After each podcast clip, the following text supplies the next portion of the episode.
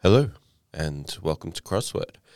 This is a very special episode of Crossword because this week you have me, as usual, Luke, but no Jonathan. Jonathan is away on vacation somewhere in Mexico, having a great time, and leaving me here by my lonesome. Uh, so I'm recording a episode of Crossword without him because it was State of the Word just yesterday, and I thought we should recap a little bit about what happened. And so we'll see. We'll see if I can do 15 minutes talking on my own. It might only end up being a five minute podcast. We'll see where we end up. You probably can already see the timestamp. I can't. Okay, so I have to say, before this state of the word, I had a running theory. And my running theory was that Matt was going to step down as BDFL, Benevolent Dictator for Life, and pass on the reins to Josepha.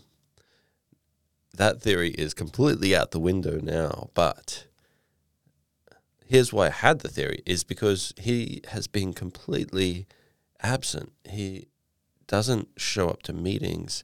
He doesn't appear anywhere public except for once or twice a year where he does these state of the word addresses or he'll go to a one of the major word camps and do a little bit of a speaking Q&A session. But aside from that, you know, he's listed as the release lead consistently on each release. Five, since since 5.0 I think. I'd have to check that but he's he's not actually doing any release leading. I've been on release teams and it's he's not there. So I don't understand what it is that his job is but I mean he's probably pretty busy right doing all of his uh, Automattic CEO work and he's doing a great job of that.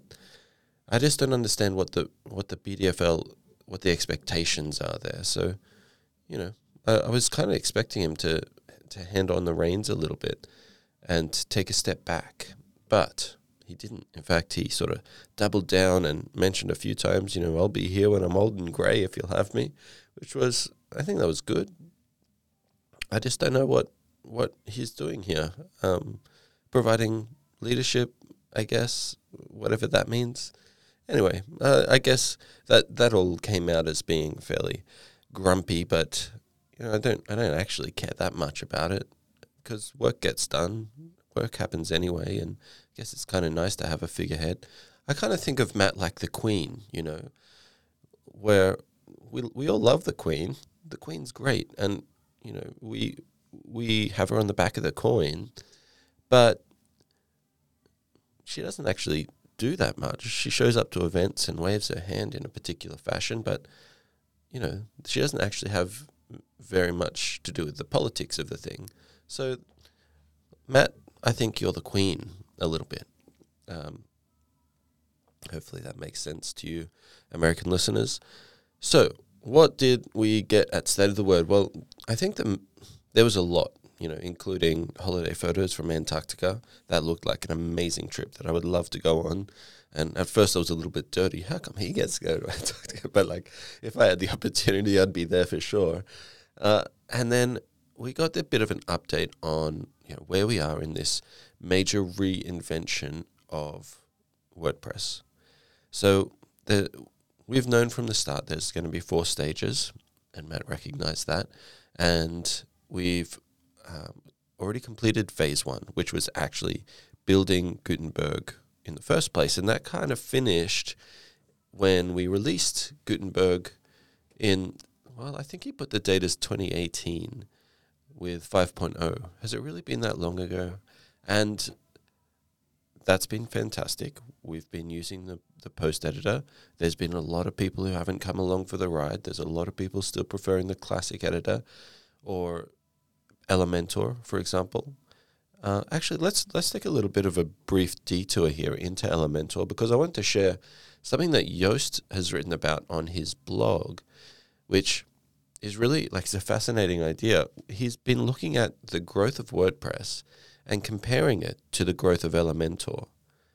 And when you look at those two charts, you'll see that Elementor grows at the same pace as WordPress and sometimes even outpacing WordPress. And the conclusion that he draws is that all of WordPress's growth in the last couple of years is because of Elementor. That WordPress wouldn't be growing without Elementor because you can track the growth of Elementor and WordPress together. That's really interesting. Uh, it's an interesting idea. It it doesn't track with what I see of WordPress, but of course I've got my own biases and things like that. Where I think you should just stick with WordPress core, keep things simple, keep things default. You know, I and geez, I could go all over the place here. I want to dive into 2022 here, but I won't. I'll just uh, continue talking about. We'll we'll get to 22, 22 in a bit. So back to what Matt was talking about with these four stages. And after we've released Gutenberg, we, we did have a little bit of time where we just sort of solidified, where we fixed bugs, where we changed user flows to, to match better with how people were using it. And we had a bit of time to just let it settle. And that was good before we started working on this next phase, which he calls the customization phase, which is a pretty good title for it because it, it basically replaces the customizer. But what we all know it as is full site editing. Full site editing isn't just listed, limited to the site editor. It's also widgets and navigation. Basically, and, and I like how Matt put it. He said everything inside of the box was phase one, and inside of the box is the post. Everything related to the post, the content, the categories, all of that inside the box is phase one. And then phase two is everything outside the box. That's the rest of the site. We're talking about the header, the footer, the sidebar, all of that sort of stuff. We're going to bring Gutenberg to all of that, and that's full site editing. And that is going to be launching in January, originally October or something. He had a, he had a nice way of saying delays in WordPress are super rare, and I guess he's right in saying that release delays are super rare. That's true but it's not rare to delay a feature that we've been working on. We'll just pull it out of the release. As a release strategy, that that's actually pretty good. I kind of like that approach. Uh, and so we have had full site editing promised to us for a long time. It hasn't made it into the last release, and now it almost isn't making it into this release. And instead of pushing it to the next release, we're just going to delay the release date, which does not happen very often. And so January we will get full site editing in core editing. Editing is hard to say. And that will be the sort of start or the end of phase two, the customization phase, where we can edit the rest of our site outside of the post editor. Except I think with this phase two, we're going to let it settle. We're just going to ride the wave a little bit, fix some bugs, make some changes before we start on phase three, which is really exciting. And, and actually, Matt put the release date of phase three as um, no, not the release date, the start work date as 2023. So we're going to begin work on phase three in 2023. And what is phase three? Collaboration. That's right. It's Google Docs, but for WordPress. Being able to have multiple people working on the same post at the same time or the same site in the full site editor at the same time, that's a really exciting thing. Although, if it were up to me, I would probably switch it around with phase four and put phase four first. Uh, phase four didn't get a release date, and, and this is the final phase of the you know, WordPress revolution. Uh, it didn't get a, any sort of dates attached to it because we just don't know how long collaboration is going to take.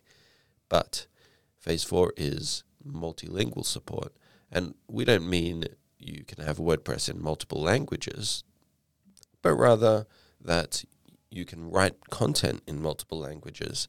It's basically WPML but built into core and you know with a much better flow because a bit like the page builders, WPML, it works really well and it's very powerful, but it's kind of hard to use and it's not very accessible and it's not super well written and it's hard. It's it, I imagine it would be a hard project to maintain. Certainly a hard thing to extend, which I've had to do uh, as you know in separate plugins. So you know, I'm, and there are other WordPress multilingual plugins out there. Just picking on WPML here, but that's coming to WordPress core in the distant future, uh, maybe 2025, 2026, something like that. Who can even imagine a world so distant? And so uh, that is basically, you know, that was the crux of State of the Word. There were some other bits in there. He talked about uh, the tragedy of the commons, and he talked about Five for the Future, and he talked about the amount of different people that have been contributing.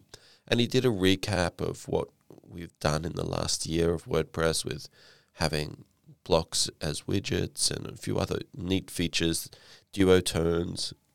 He spent a bit of time on du- the duotone filters, uh, which I love them. I, I, I told you on Crossword that they were they're a lot of fun, and so I was happy to see them make a bit of an appearance in the year in recap. But he also spent some time on 2022, Full Site Editor 2022, and I I've been playing with 2022, and I have to tell you, I think 2022 is the best WordPress theme that has ever been made. It is sensational, and not because of how it looks, but because of how flexible it is and how well it works with the full site editor. If you haven't yet, please give it a whirl. And and here's the activity that I've got for you. You'll be surprised at how far you can get. Take 2022 in one site. Take any other 2020 theme, 20 theme, um, 2019, for example, in another site, and see if you can c- recreate 2019 using 2022. And you can do a lot of it. It is surprising how close you can get.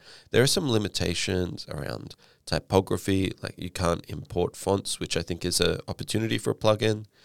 Uh, but you can only use the fonts that, that come with a theme. There's a, a few other like minor things where I would have thought that maybe you could specify that links can't uh, need to have an underline, which isn't a, an option in the global styles editor. A few minor things like that, but for the most part, you can get so far with 2022 to the point where, and, and this is something that Jonathan and I have been saying for a while now, is that we really expect the theme landscape to compress into or consolidate better into a small cohort of go to themes, maybe five, maybe six. Matt mentioned he wanted to see thousands of themes, but I actually think that full site editing doesn't work like that. Full site editing lends itself to having only a few options of themes that can do everything. It's like Divi in that sense. You could think of 2022 and full site editing as Divi and the Divi builder. It's it's brilliant in that sense. And so like this is what I'm going to use to build my any sites moving forward. I'm going to install the full site editor if it's not already in. You know, I got to install the beta version of WordPress at the moment to make it work, and then I'm going to install 2022. It'll come obviously pre-installed, and then just go into the global styles and just mess with the colors, get all my branding right, even to the point of like adding all my duotone um, mixes and matches, and getting all the branding and colors and styles right, fonts and all the rest of it. And then just go ahead and build out all the templates in the site editor and you're done. And you'll end up with a site that looks nothing like 2022. You'll end up with a site that is completely flexible. You can build whatever you want. And I don't know, I, I, I probably harped on this point um, for too long now, but I, I just really want to get it across that this is, I think, one of the best things that's happened to WordPress since Gutenberg. So definitely get out there and try it. There was one joke that Matt made that got a bit of a chuckle from me when he was talking about 2022. He said, You can make it look however you want with whatever colors, but you still have to have birds because there's a bird illustration all through it. I Thought that was good. The pattern directory is coming soon. That's going to be in 5.9. I'm looking forward to that. I actually started doing this yesterday, just going to wordpress.org slash patterns and copying and pasting patterns into my site. That worked really well. We've also got an image directory coming to WordPress that is going to provide us CC0 images to be able to paste directly into our content, which is fantastic. And that about sums up State of the Word 2021.